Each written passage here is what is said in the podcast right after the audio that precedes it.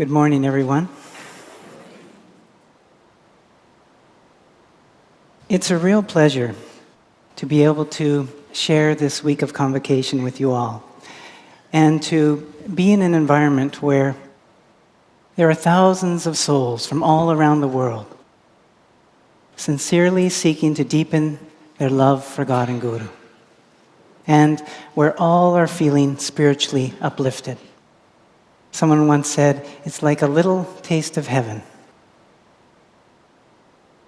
Now, as you know, we'll be covering some of the guidance that our beloved Guru, Paramahansa Yogananda, has given, which relates to questions that you've had about the spiritual path.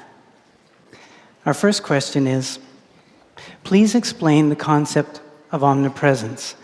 How can a guru help thousands of people at the same time? There's a one word answer to this question and a longer answer. How can a guru help thousands of people at the same time? The one word answer is convocation.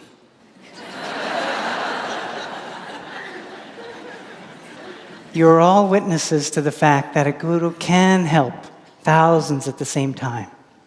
But how does he do that? Part of the answer lies in understanding the difference between body consciousness and Christ consciousness.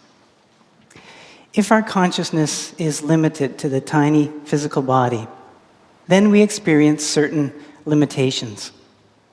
For instance, we can listen to about one convocation speaker at a time. If we work in a hospital, we can physically assist about one person at a time. In body consciousness, we experience many of these different kinds of limitations. God, however, has no such limitations. And his consciousness pervades and upholds the entire universe. And he can help all of his children simultaneously. Now, God realized gurus have reunited their consciousness with the vast consciousness of God, attaining the states of Christ consciousness and then cosmic consciousness. And then God specifically assigns them a role to help others attain those great states of consciousness. And so these great saints feel the entire cosmos as their body, and they can be simultaneously aware of everything that is happening at once. It's a vast state of consciousness, inconceivably big. And they have the power to help an unlimited number of people at the same time, even if they are not conveniently gathered at a convocation. These vast abilities are part of the great state of Christ consciousness, or Kutastha Chaitanya, as it is called in Sanskrit.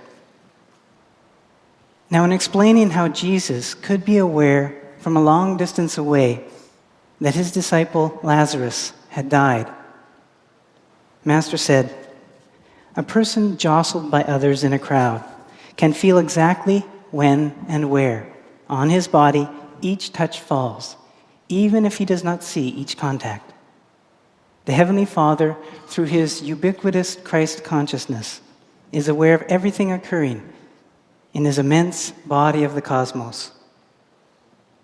Lord Jesus, Bhagavan Krishna, all souls imbued with Christ consciousness, Kutastha Chaitanya, likewise possess that universal feeling of all pervading, infinite intelligence, by which they can be instantaneously aware of distant happenings, even as Jesus was cognizant of the death of Lazarus.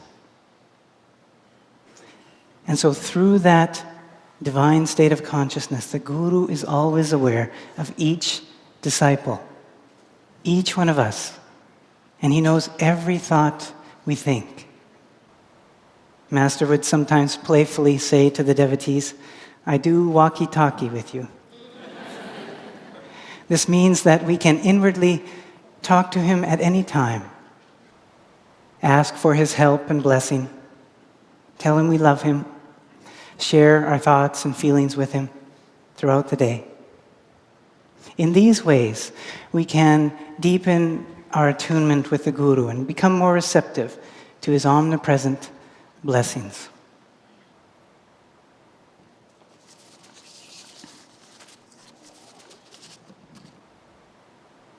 Master once said, Ask the help of the Guru again and again. Ask the help of the Guru again and again. A number of years ago, I went with another monk to conduct a weekend retreat in Texas.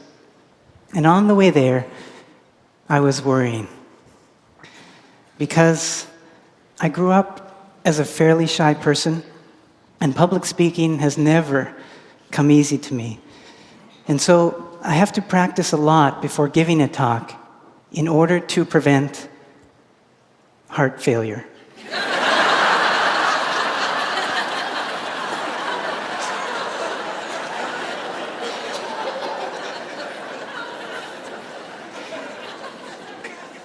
And before this retreat, I was so busy that I didn't have time to prepare. It was just a few hours in the evening before I was to leave that I gathered together some material.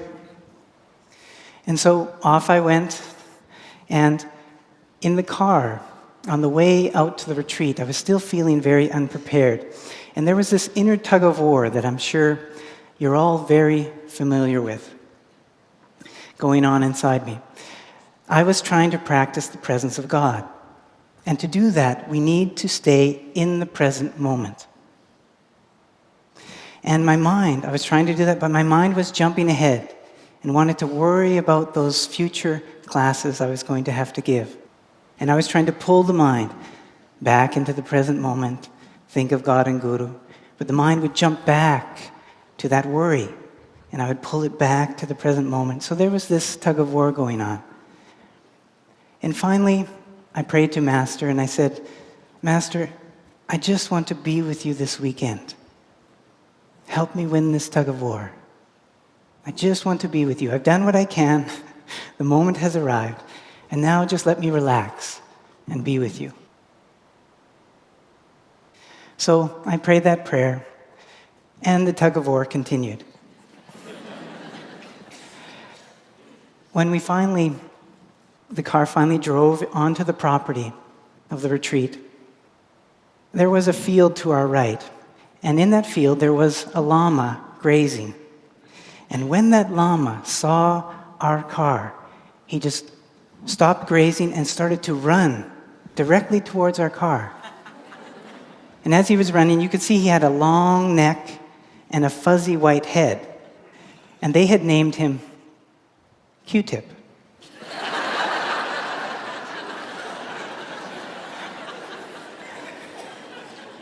So the driver of our car kindly pulled the car over, stopped, and we rolled down our windows. Brother Balananda was in the front seat, and I was in the back. And when that animal, when Q tip got to the car, without any hesitation, he just stuck his head inside the front window. and he gave Brother Balananda some big, sloppy kisses.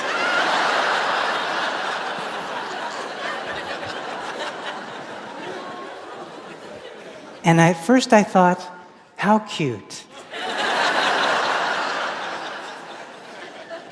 but then reality set in. And I thought, wow, that's a lot of slobber.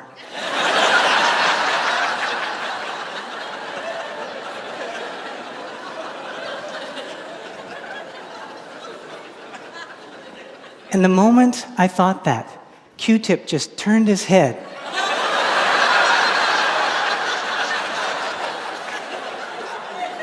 and he noticed me in the back seat. and his eyes became wide with excitement. and then my eyes became wide with fear.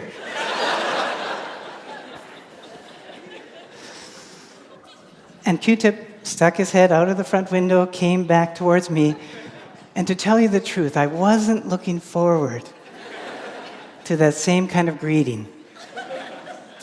And so I raised my hand so that Q tip would have something to, to slobber on. Which he did, but he kept pushing towards my face. He wanted to kiss my face. So eventually, you know, your, your arm gets tired. And I dropped my arm, but I turned away from Q tip. And he came in and he just began to slobber all over the back of my head and my neck and my right ear.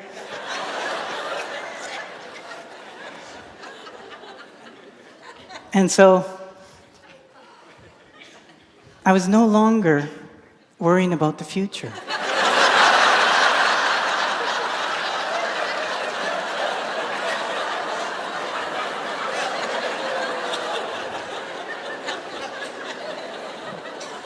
Master had found a very effective way to bring my mind back to the present moment.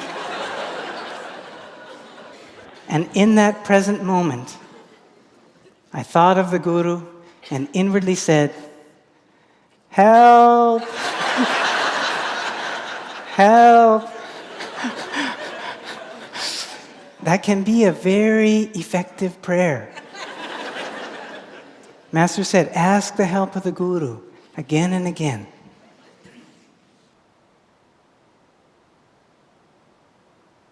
Now, you know how sometimes in life we get the sneaking suspicion that the Guru is fully enjoying the present moment with you, and he sees no reason to change a thing.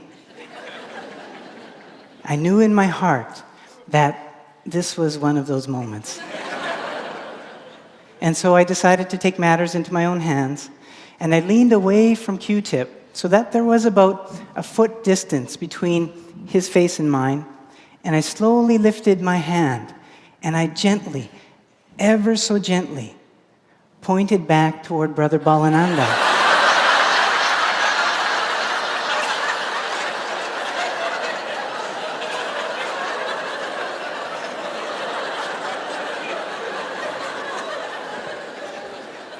And Q tip got the message.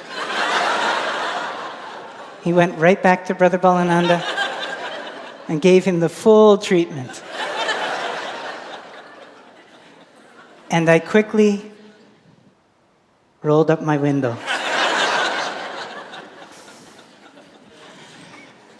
now, behind this playful outer drama, there was an inner blessing from Master.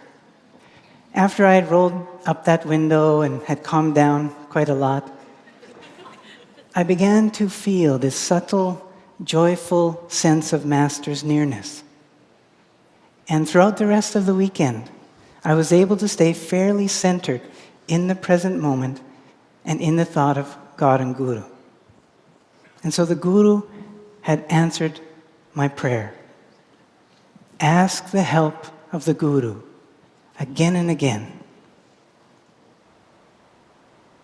Sri Daya Mata once said, Wherever the disciple is, there the guru is able to help that devotee because a true guru's consciousness is not body bound. He lives and serves in omnipresence. The guru is so powerful and yet so humble. And most often, he is silently helping us without our conscious awareness just blessing us behind the scenes in numerous ways. And the more we can turn to Him during the day, at points during the day, and just turn our hearts and our minds to Him, the more receptive we become to His omnipresent grace. In 1940, Sister Gyanamata wrote to Master saying, After you left Seattle, I asked myself what method I could take to be receptive to you. I could think of no other way than by keeping you before my mind by deliberate acts. And so at seven o'clock each morning, I stopped whatever I was doing and concentrated for a moment, saying, He is praying for me. He is praying for me. To think a devotional thought, such as, My Guru is praying for me in this moment. That can be a very intimate and heartwarming experience that puts us into greater attunement with Him. And I'd just like today, as a group, let's just close our eyes and practice this. Close our eyes and just think of Master's nearness. Feel that He is praying to Divine Mother, and He is putting His attention now on you and deeply praying for you. And inwardly just think, He is praying for me.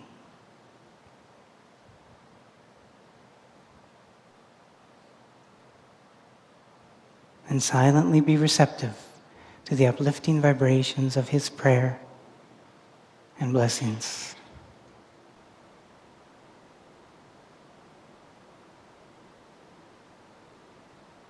As we learn to form devotional habits like this,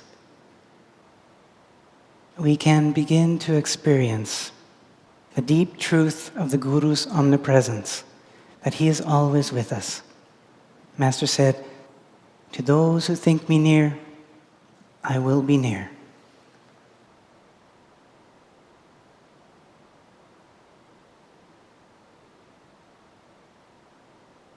Our next question is Could you please discuss detachment on the spiritual path? I know it involves renouncing all kinds of desires, and I could use some help and advice. I'm having enough trouble with pasta, desserts, jewelry, and now at 60 years old, I am a grandmother, and I can't imagine how to begin to detach from these beautiful babies. Please help. Jai Guru. Guruji has said, the consciousness of the worldly man is circumscribed. He is devoted to his body, his surroundings, and his family. His attachment says, us for and no more. He should rather use that family affection as a lesson in learning to expand his love.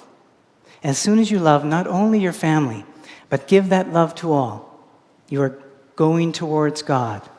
That is why Jesus said, Love thy neighbor as thyself. And so, the good news for grandparents everywhere is that we don't have to lessen our love for anyone. It's just that we shouldn't limit our love to just a few people. Go on expanding that love. Concerning the effort that we can make to try to expand our love for others. Sri Daya Mata once said, Strive to feel as God does for each of his children. We can cultivate such kindness and caring if, in our dealings with others, we hold within our minds the silent prayer Lord, let me feel your love for this soul. Lord, let me feel your love for this soul. And then we can just remain calm within and try to be receptive to that divine love. How much more meaningful life becomes when we can feel more of the love that Divine Mother has for all of her children. We can feel that in our hearts. And hypothetically speaking, a monk may even choose to say that prayer just before he gives a, sat, a convocation satsang. but he might change it a little bit, just for a group, saying, Lord, let me feel your love for these souls. Lord, let me feel your love for these souls. It's a very simple, very powerful prayer.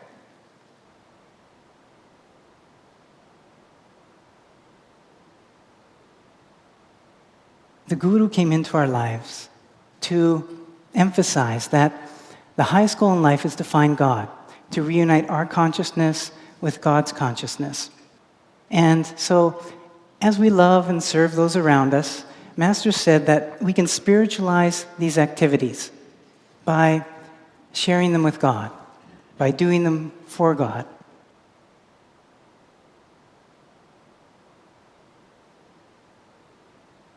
One Sunday, Master visited a church, and they, the choir there, sang especially for him. And afterwards, the choir master and the group was around him, and they asked him, Did you enjoy the singing? And without much enthusiasm, Master said, It, it was all right. And they said, Oh, you didn't really like it. And he said, I wouldn't say that. When they pressed him for an explanation, he gently said, As far as technique was concerned, it was perfect. But you didn't realize to whom you were singing. You were thinking only of pleasing me and the rest of the audience. The next time, sing not to man, but to God.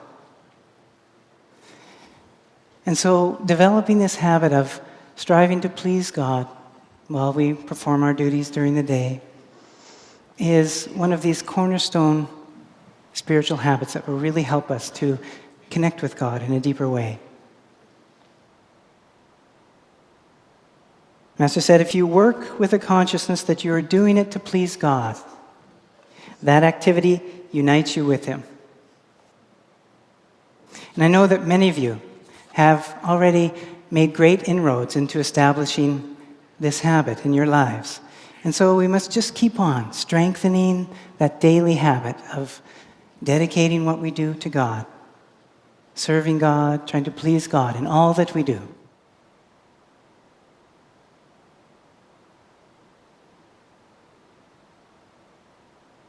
Now, we've been talking about expanding our love for others, expanding our love for God, but unfortunately, we're not going to be talking about expanding our love for pasta, desserts, or jewelry. Concerning material possessions and sense pleasures, Master said we should meditate daily and then strive to practice moderation in the use of the senses as we strive to work our way back to deep communion with God. It's all right to enjoy food in moderation. It's all right to enjoy having possessions.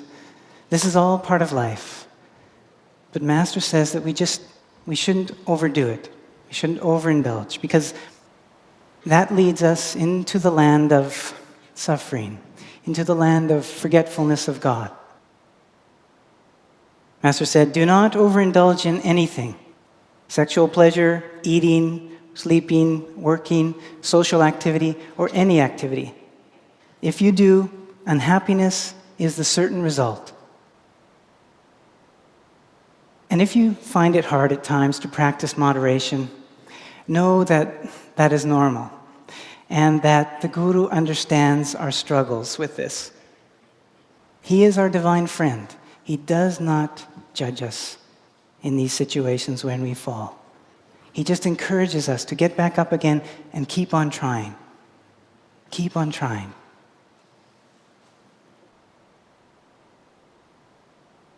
During my early years on the spiritual path, I once went to a restaurant that served huge portions of food.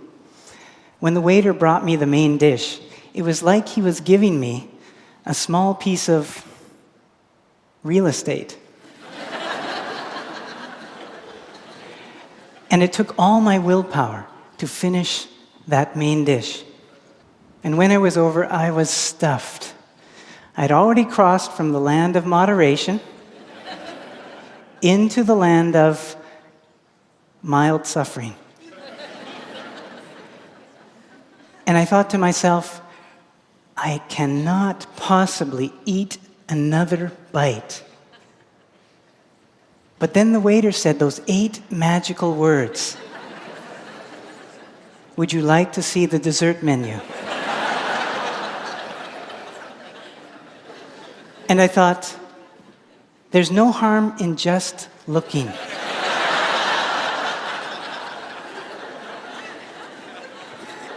Famous last words. So, feeling very confident in my ability to resist going deeper into overindulgence, I'd scanned through the menu and my eyes fell upon the most irresistible dessert name that I'd ever seen. The name of the dessert was Death by Chocolate.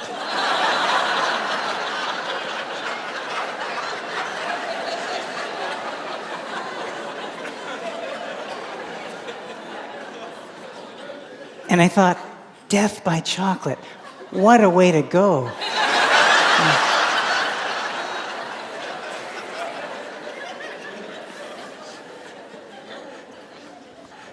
And so, just like that, I created a new desire.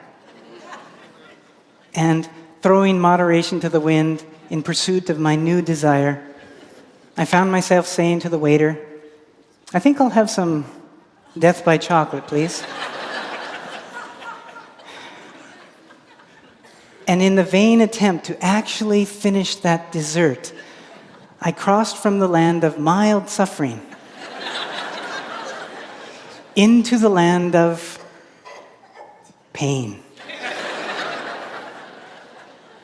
and because of my lack of moderation, I experienced what's called a near death by chocolate experience.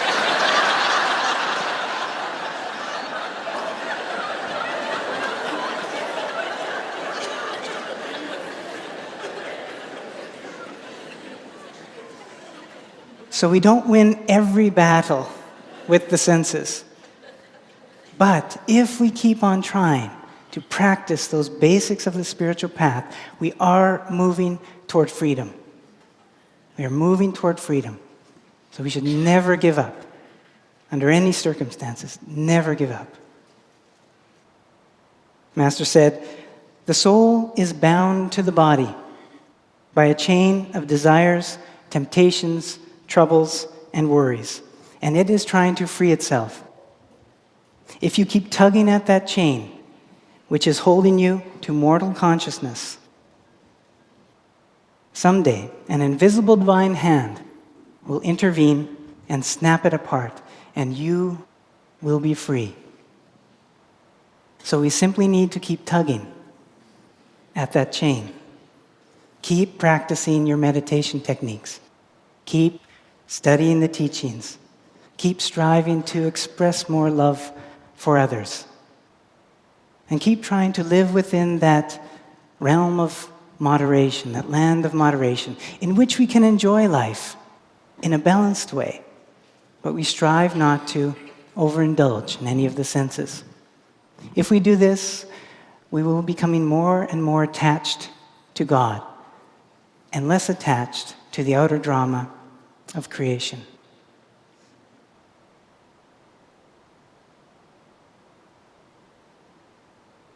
The next question is I am told that we should keep the attention at the spiritual eye all day long, and that it is not necessary to close the eyes in order to do this. I find it difficult to put my attention there with my eyes open. Is it possible?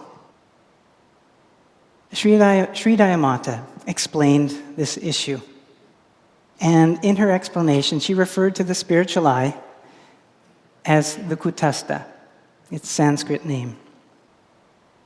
She said, When you are carrying on your duties, your attention should be on what you are doing. When you are carrying on your duties, your attention should be on what you are doing. That is vital. So we focus on serving. But every now and then, throughout the day, it is possible to stop for a moment, whatever you are doing anywhere, and just let the mind rest at the Kutastha.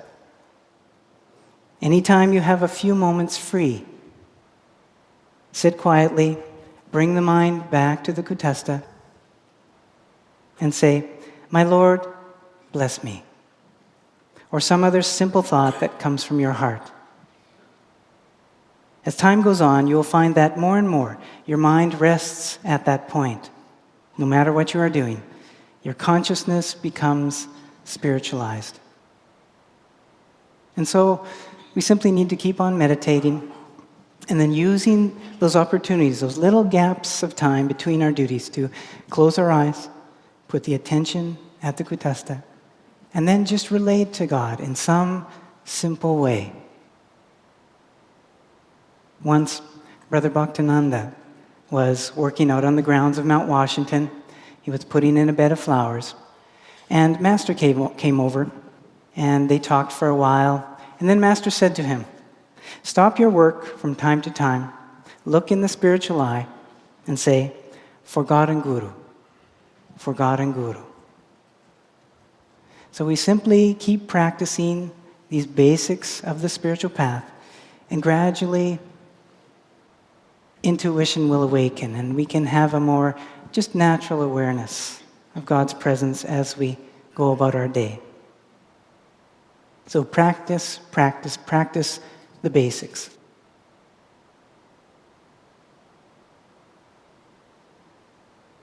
Our next question is Master said that we should live a life of balanced recklessness. What does this mean? It sounds interesting, like we should take chances. Guruji said, Resurrect your mind from the little habits that keep you worldly. Anchor your mind in God so that you can smile that perpetual smile, that God inspired, strong smile of balanced recklessness, that million dollar smile that no one can take from you. So, Master is asking us to strive to change the center of our consciousness from worldly thoughts and habits to spiritual thoughts and habits.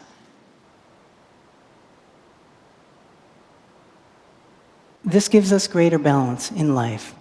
And it will also inspire us. The closer we draw to God, the more it will inspire us to change, to change ourselves, to put our lives more in tune with God. Now, as we make these efforts to change, to overcome some of our worldly habits, the ego, which is attached to those habits, and won't want to change will think that our efforts to change are reckless. And that's where that balanced recklessness. The ego will seem, it will seem to the ego that we're being reckless, but not to the soul. The soul will know that we are on the right path, doing the right thing when we connect our life in a deeper way with God. Let go of old habits and make a deeper connection with God. Master once gave some advice to a devotee on how he could change and overcome one of his worldly habits and thus put his life into greater attunement with God. And the devotee said to Master, But my habit is so strong. How can I change without your blessing? And Master solemnly assured this man, My blessing is there. God's blessing is there. Only your blessing is needed. And so the ego sometimes does not want to give its blessing. It does not want to cooperate with the will of God. And we can think of balanced spiritual recklessness as balanced spiritual adventurousness. Doing something new to connect our life with God in a deeper way. And in meditation, God may inspire us to forgive someone or to stand unshaken amidst the crash of breaking worlds, to stay very positive in a very challenging situation. You know, that adventure of spiritual living. There was once a woman whose husband had forgotten their wedding anniversary. He'd been going through a really tremendously busy time at work, and he had forgotten. And he was very sorry, sincerely apologized, and she was initially hurt, as anyone might be. But she decided to dwell on his mistake. And so, in the weeks that followed, by her focusing on that negative thought, her behavior, her attitude toward her husband began to subtly change. And she said that she felt a growing distance between them. But then an interesting thing occurred that showed that she was a very mature soul. She began to introspect about her life. And she asked herself the question how is my behavior and thinking maintaining this distance between us? She was basically asking, How do I need to change? And that question is part of the spirit of balanced recklessness. And in her honest and humble introspection, she clearly saw that it was primarily that inner attitude that she had that was maintaining that distance between them. And so she decided to completely forgive her husband. And lo and behold, that distance that she felt began to just melt away. Master said, If anyone hurts you and you forgive him, you are leading yourself to the kingdom of God. If anyone is quarrelsome and you give understanding, you are taking yourself to the kingdom of God. The ego may consider that kind of behavior as reckless, but it is the will of God that we strive to remain more centered in divine peace and divine love.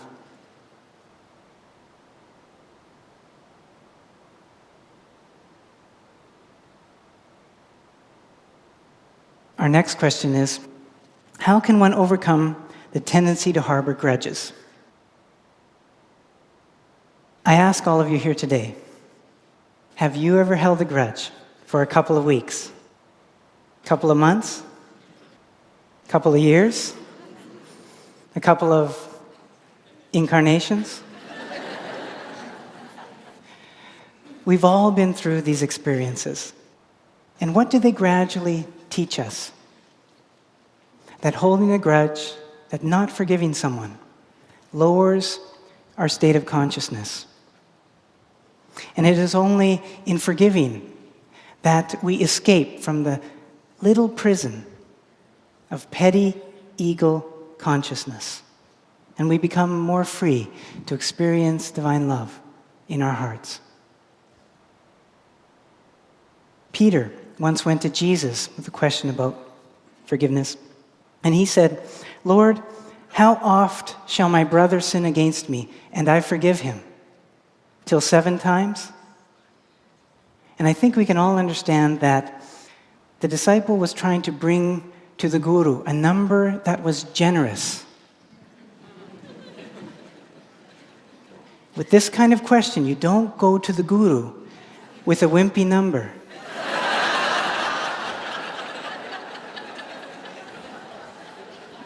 And so, seven in his mind was generous, overly generous. But Christ, what did he answer from his divine state of consciousness? I say not unto thee until seven times, but until 70 times seven. You know, from that response, we get a feeling, a sense of the generosity of divine love, the power of divine love. And the message we get is forgive always. Forgive always. Because Jesus was not saying, forgive 490 times, 70 times 7, and that's it. Imagine someone you've known for 30 years coming up to you one day and saying, Boy, I've forgiven you 487 times and I can't wait. It's so close. Just three more times. And you're in the doghouse. Would these be the words, would these be the thoughts of someone who truly understood even a portion of the divine consciousness from which Jesus spoke those immortal words. No. The message we get from the saints in the scriptures is to forgive always. Why? Why is it so important that we continue to forgive others? Forgiveness has many benefits, but the highest of those is that forgiveness leads us back to God. There is a passage in Master's autobiography of a yogi which states the goal of the science of yoga is to obtain that necessary inner stillness by which one can truly know God, by which one may truly know God.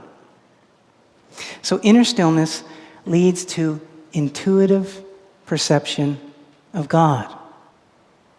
And forgiveness is one of the things that helps us to achieve and maintain more inner stillness.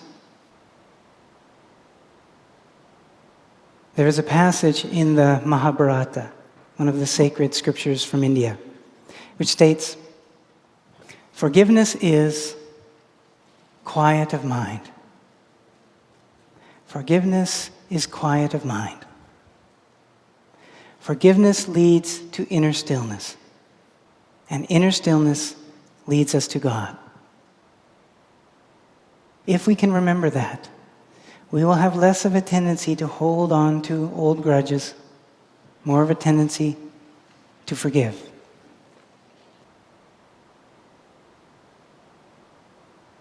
Now, forgiveness does not mean avoiding issues that we need to deal with in our lives.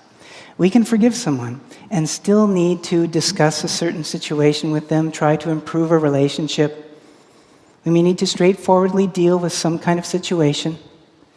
But being forgiving allows us to try to deal with that situation from a center of peace and love. Rather than a center of anger or resentment or whatever negative emotion can be there. We can try to deal with it in a very practical, positive, straightforward manner, but from a center of love. In the little booklet, Metaphysical Meditations, Master gives us the following affirmation on forgiveness. And it's on page 80 of the little booklet if you're interested in looking it up later. The affirmation goes as follows. And let us today, as a group, let's just practice this together.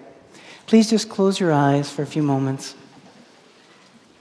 and turn your attention inward and just affirm after me. Today, today I forgive all those whom have ever offended me. I give my love to all thirsty hearts, both to those who love me and to those who do not love me. Today I forgive all those who have ever offended me. I give my love to all thirsty hearts, both to those who love me and to those who do not love me. Today I forgive all those who have ever offended me. I give my love to all thirsty hearts, both to those who love me and to those who do not love me. After deep practice of this affirmation, we can sometimes feel much more centered in divine love.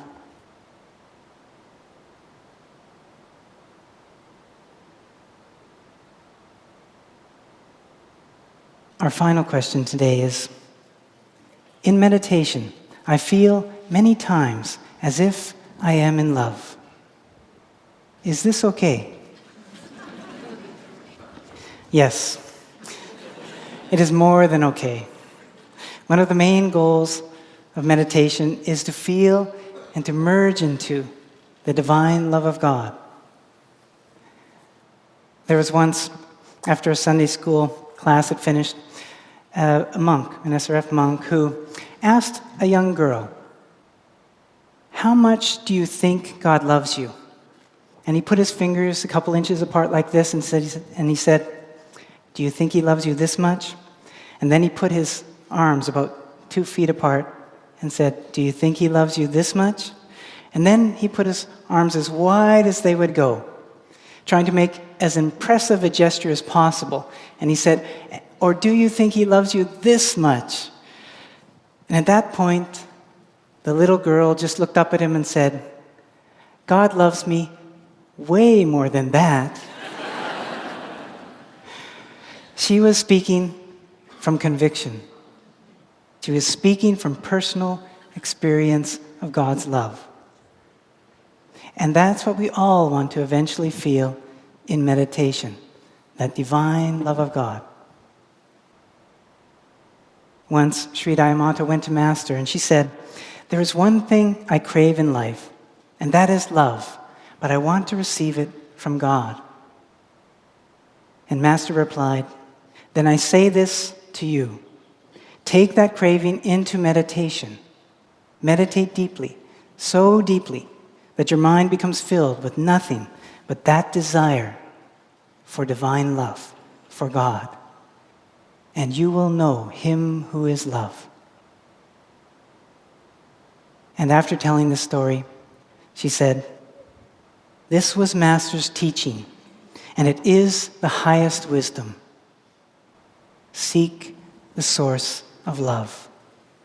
Seek the source of love, the one being from whom all love flows. Seek the source of love. That is what we are doing in meditation. That is what we are doing when we strive to love our neighbor as ourselves. That is what we are doing as we travel onward and upward on this sacred path of Kriya Yoga. And we are never alone in that search for the source of love. We're never alone, not one step on that search. Are we without the friendship of God and Guru? Master once gave this wondrous promise to us. He said, Devotees who conduct their lives according to self realization fellowship principles will be blessed with the hidden and open direction of the SRF line of gurus. The ever living Babaji has promised to guard and guide the progress of all sincere SRF devotees. Lahiri Mahasaya and Swami and Sri Yukteswar, who have left their physical forms, and I myself, even after I've left the body, all will ever protect and direct the sincere members of Self Realization Fellowship Yogoda Satsanga Society of India. These great avatars will continue to help us to seek the source of love until one very special day in each of our lives we will find our oneness with that one being from whom all love flows, our beloved God. And I'd just like to close our satsang this morning with a visualization that we can all practice together. A visualization that Master has given on divine love. So please just close your eyes and follow along. Master said, concentrate on the region of the heart and feel great love coming into it. Concentrate on the region of the heart and feel great love coming into it. Visualize that love north, east, south, west. All space is filled with love. The, the great reservoir of love is right here, within your soul and surrounding you in every direction. But you have never tasted of its silent depths. The heart is the door through which that love will flow. Concentrate there and say, Father, open the door of my heart. Pour thy love through that door. Father, open the door of my heart. Pour thy love through that door. Father, open the door of my heart. Pour thy love through that door. Master said, Feel the great love of God is flowing through you. consciously filling your body, mind, and soul, and flooding all humanity and all creatures. Feel the great love of God is flowing through you, consciously filling your body, mind, and soul, and flooding all humanity and all creatures. Jai Guru.